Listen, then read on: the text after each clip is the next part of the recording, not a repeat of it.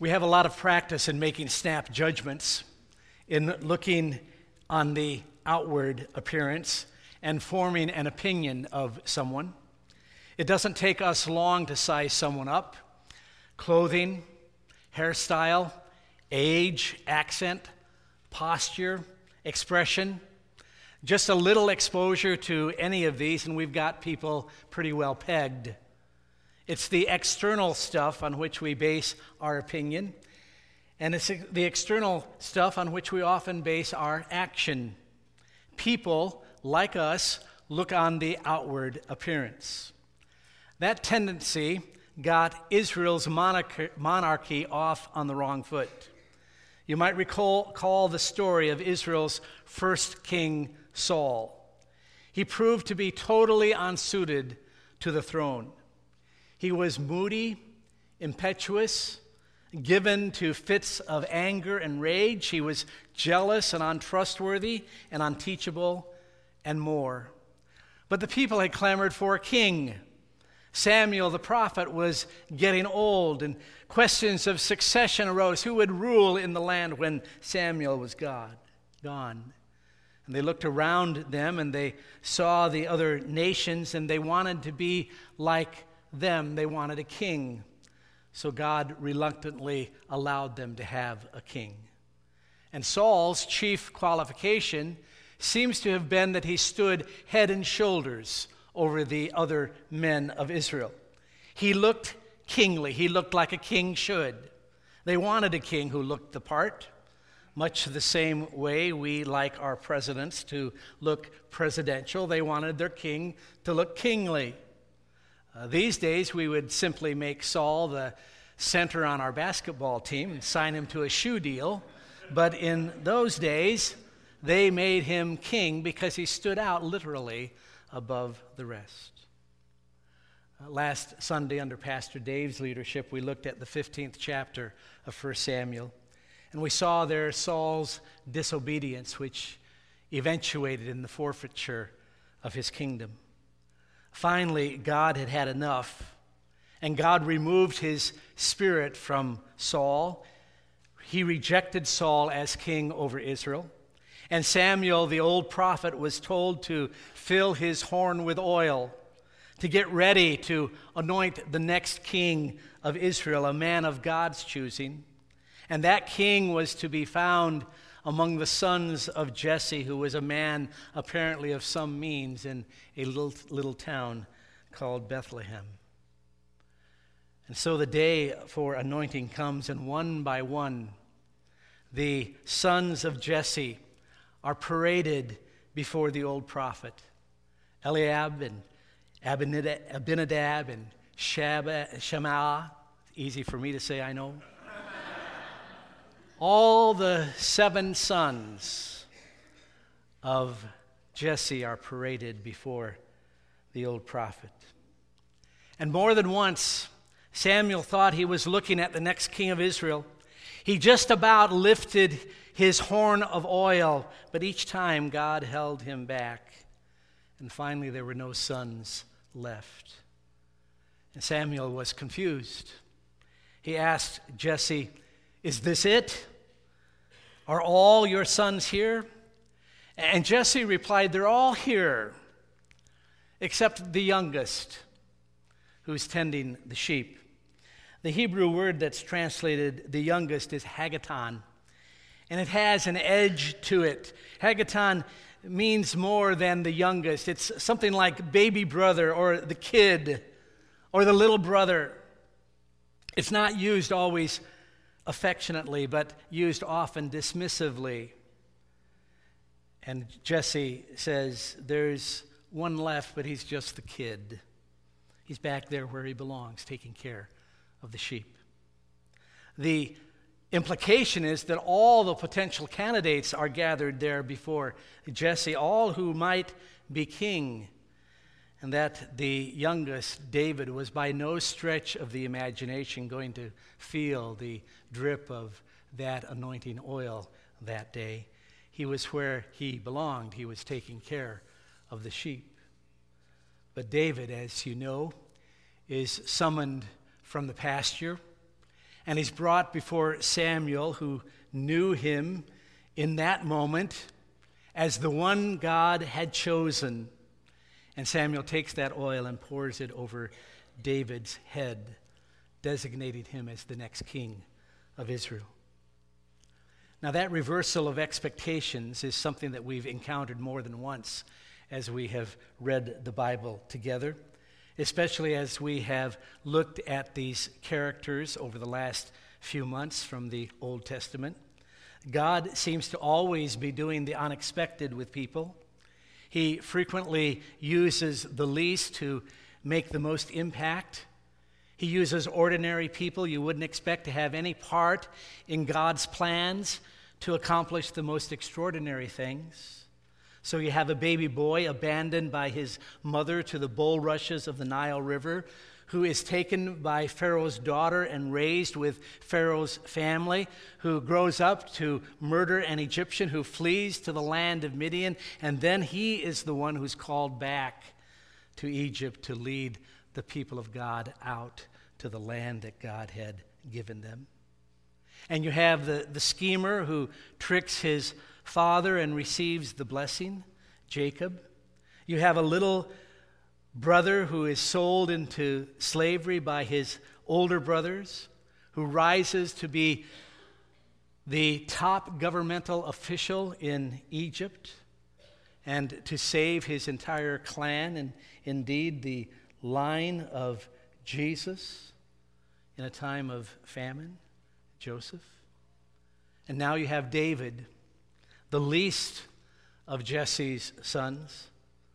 So, no part of the family that he isn't invited to Samuel's sacrifice when Samuel makes that trip to Bethlehem. But he's left home to care for the flocks. And he's the one who's chosen to be king of Israel. Why David, we might ask. And if we are not careful, we will make the Saul mistake. We'll focus on verse 12, where it says he was ruddy. He had a reddish complexion, or maybe red hair, with a fine appearance and handsome features. And later in the same chapter, in verse 18, David is described as being talented. He played the lyre. He was a brave man. He was a warrior who speaks well, a fine looking man. Now, that's the resume we would look at if we were choosing. But God saw something more. God doesn't simply concur with people's judgments of others and self. God looks deeper, God goes deeper in his scrutiny. And when he looked at David, as when he looks at us, he is able to look to the inner person, he is able to look to the heart. And when he looked at David, he saw what he liked. And so he chose David to be the next king when he looked at David's heart. Now, heart for us is the center of our emotions. We say we love with our hearts. But heart, biblically, is not so much the seat of emotions as it is the center of one's will. It is the center of volition. It is what we volunteer with. It is the place where we sort out all the desires and appetites and ambitions and motivations of our lives. It's where we make decisions. You might call it the organ of availability. It's where we make ourselves available, where we find ourselves either to be willing or unwilling. And David is called a man after God's own heart. You see, God is at the center of David's decision making even then. Uh, Phillip Keller wrote God does not measure character by charisma. He does not defer to human values. God's chief criterion for selecting special servants for mighty purposes is are you willing? Are you willing to do my will? That's the acid test. Despite all of an individual's other failings, Keller writes, if above all else his one consuming desire is to be a man after God's own heart, he will be lifted above the turmoil of his times in great honor and be of great service to God. So when God looked at David's heart, he saw the willingness to do what God wanted. He also, no doubt, saw evidence of humble service already accomplished.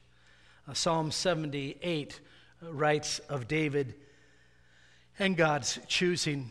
It says, God chose David, his servant, and took him from the sheep pen. From tending the sheep, he brought him to be the shepherd of his people Jacob, of Israel, his inheritance. And David shepherded them with integrity of heart, with skillful hands, he led them. That's Psalm 78, verses 20 and 22. David's preparation for being king of Israel started out with tending Jesse's sheep. Now, it doesn't get much more humble than tending sheep. Herding sheep is not a pleasant job. But there, David no doubt learned patience and responsibility and resourcefulness and how to live a quiet life. He learned how to spend long hours by himself in solitude, reflecting on God and God's way and God's will. The Lord also saw in David teachability. David wasn't ready yet to be king of Israel. It's some years, some 20 years before his anointing takes effect, so to speak, and he is crowned king of Israel. David does not get off his knees immediately and run right to the palace, still dripping with the oil of Samuel's anointing to take up the throne. David did not know all he would need to know to rule over that kingdom, to settle disputes between the fractious tribes and clans of Israel and Judah to administer the kingdom, to govern in God's place. But David was willing, apparently, to learn. And God also saw spiritual openness in David. And by that term, spiritual openness, I mean an openness to the presence of God's Spirit and an openness to the power of God's Spirit. Verse 13 says, From that day on, the Spirit of the Lord came upon David in power. Now, remembering that David was a person and not a puppet, that phrase indicates much of the character of this man. He saw himself as a vessel, as an instrument, as a tool in God's hand. Uh, in the next chapter, in the, the killing of Goliath, what is suggested here becomes very explicit. It's the fact that God is at work in him that is the secret of his effectiveness and the secret of his success and power. That's what God saw when he looked at David's heart. The applications, I think, are clear. There are two. First, this passage asks us how do you look at other people? How quick are you to assess them? How quick are you to assign potential or not to them? Do you, do you see the projected persona or do you see the real person?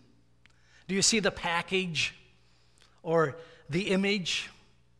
Or do you see the person, the real person? the people that God has given to us are to be viewed as God views them. Our children, our youth, our friends in the church, our friends at work and in our neighborhood, they are to be viewed as God views them. Remember, David was just a young man, probably a teenager when he was anointed. Aren't you glad that someone saw some potential in you? Somebody saw that you perhaps could be called by God to accomplish some great things. We are called by the example that God gives us here of Himself to look beyond the external things in the way that we value people, to look beyond the external things to the interior life. It's easy to reject something because of its package.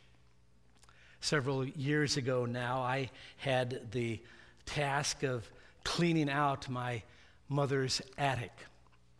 And when I went to that lake home in Minnesota, I found all kinds of things in that attic. Some of them were wrapped.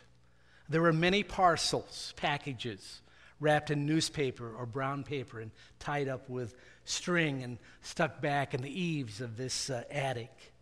And I found, as I was sorting through my mother's things, that I had to be very careful that uh, that parcel, wrapped in yellowed newspaper from 1958, uh, tied up with baling twine, just might be something of value, something valuable, something useful, something by all means to be saved.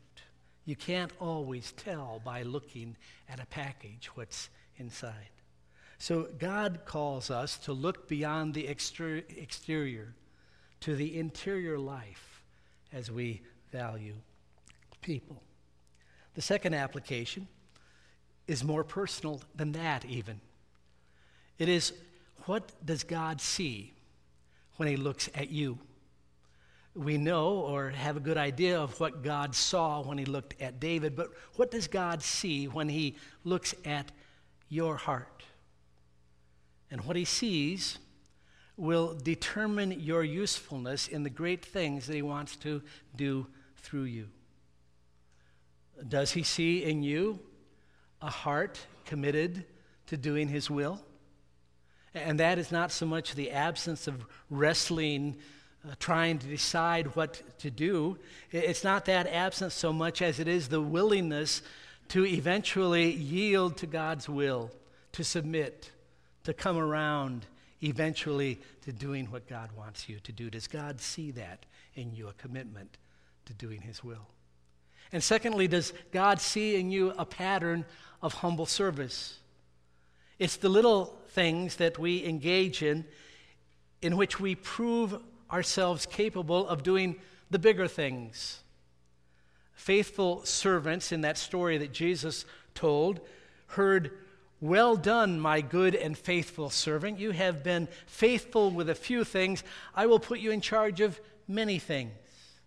You see, it's that willingness to do the little task and to see those little tasks as possibly preparation for the bigger tasks that await.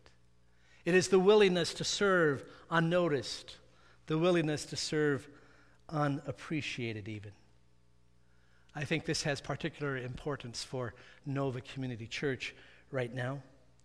There is so much that needs to be done we are moving. We're moving in the right direction. We're reaching out with the good news, with the grace of Jesus Christ into our community. But there still remains so much to be done. Are you willing to be engaged in that humble service? We're not looking for platform people. This platform is crowded. We are looking for people who humbly serve, taking a little task and regularly and faithfully fulfilling it. We're looking for people now.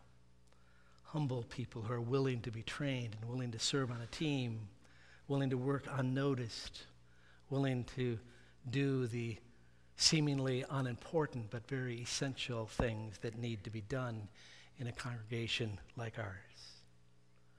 The success of this venture called Nova doesn't depend on what you might think it depends on. It doesn't depend on our creativity. You know, if only we can come up with the great big idea and successfully execute it.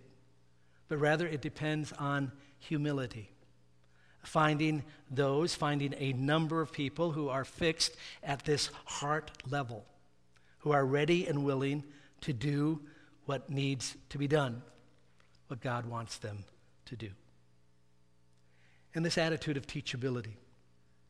Do you know that God abandons the know it all.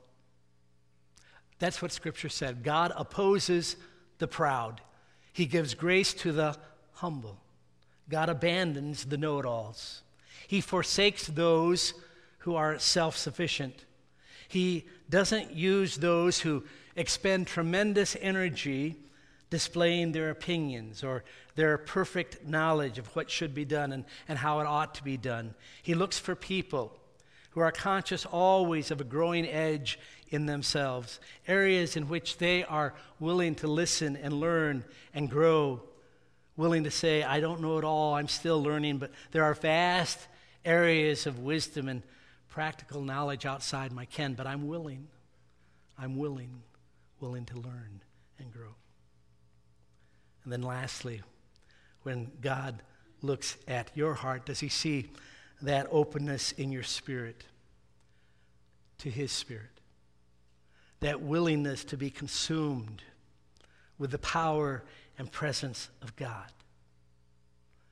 All of us who are God's people have God's Spirit.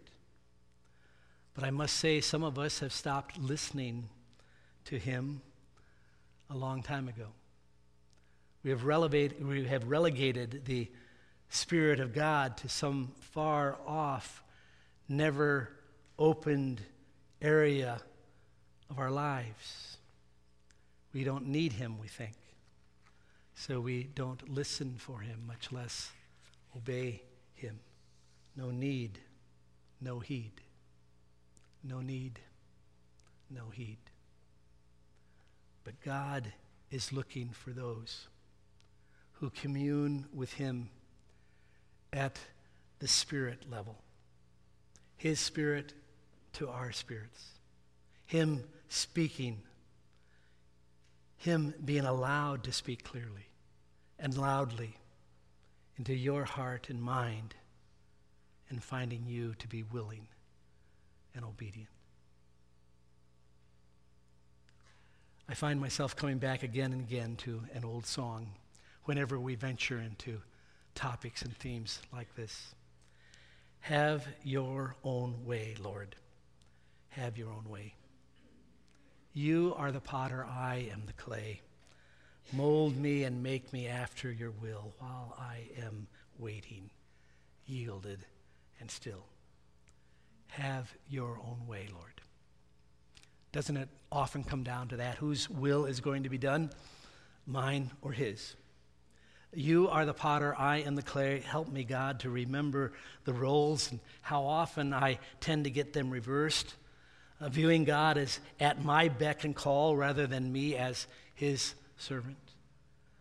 Mold me and make me. God, find me malleable moldable, not hard and brittle, but pliant and compliant in your hand, Lord, while I'm waiting, yielded, and still, still enough to listen, quiet, waiting and ready to do his will. May God grant that that characterizes me and each of you.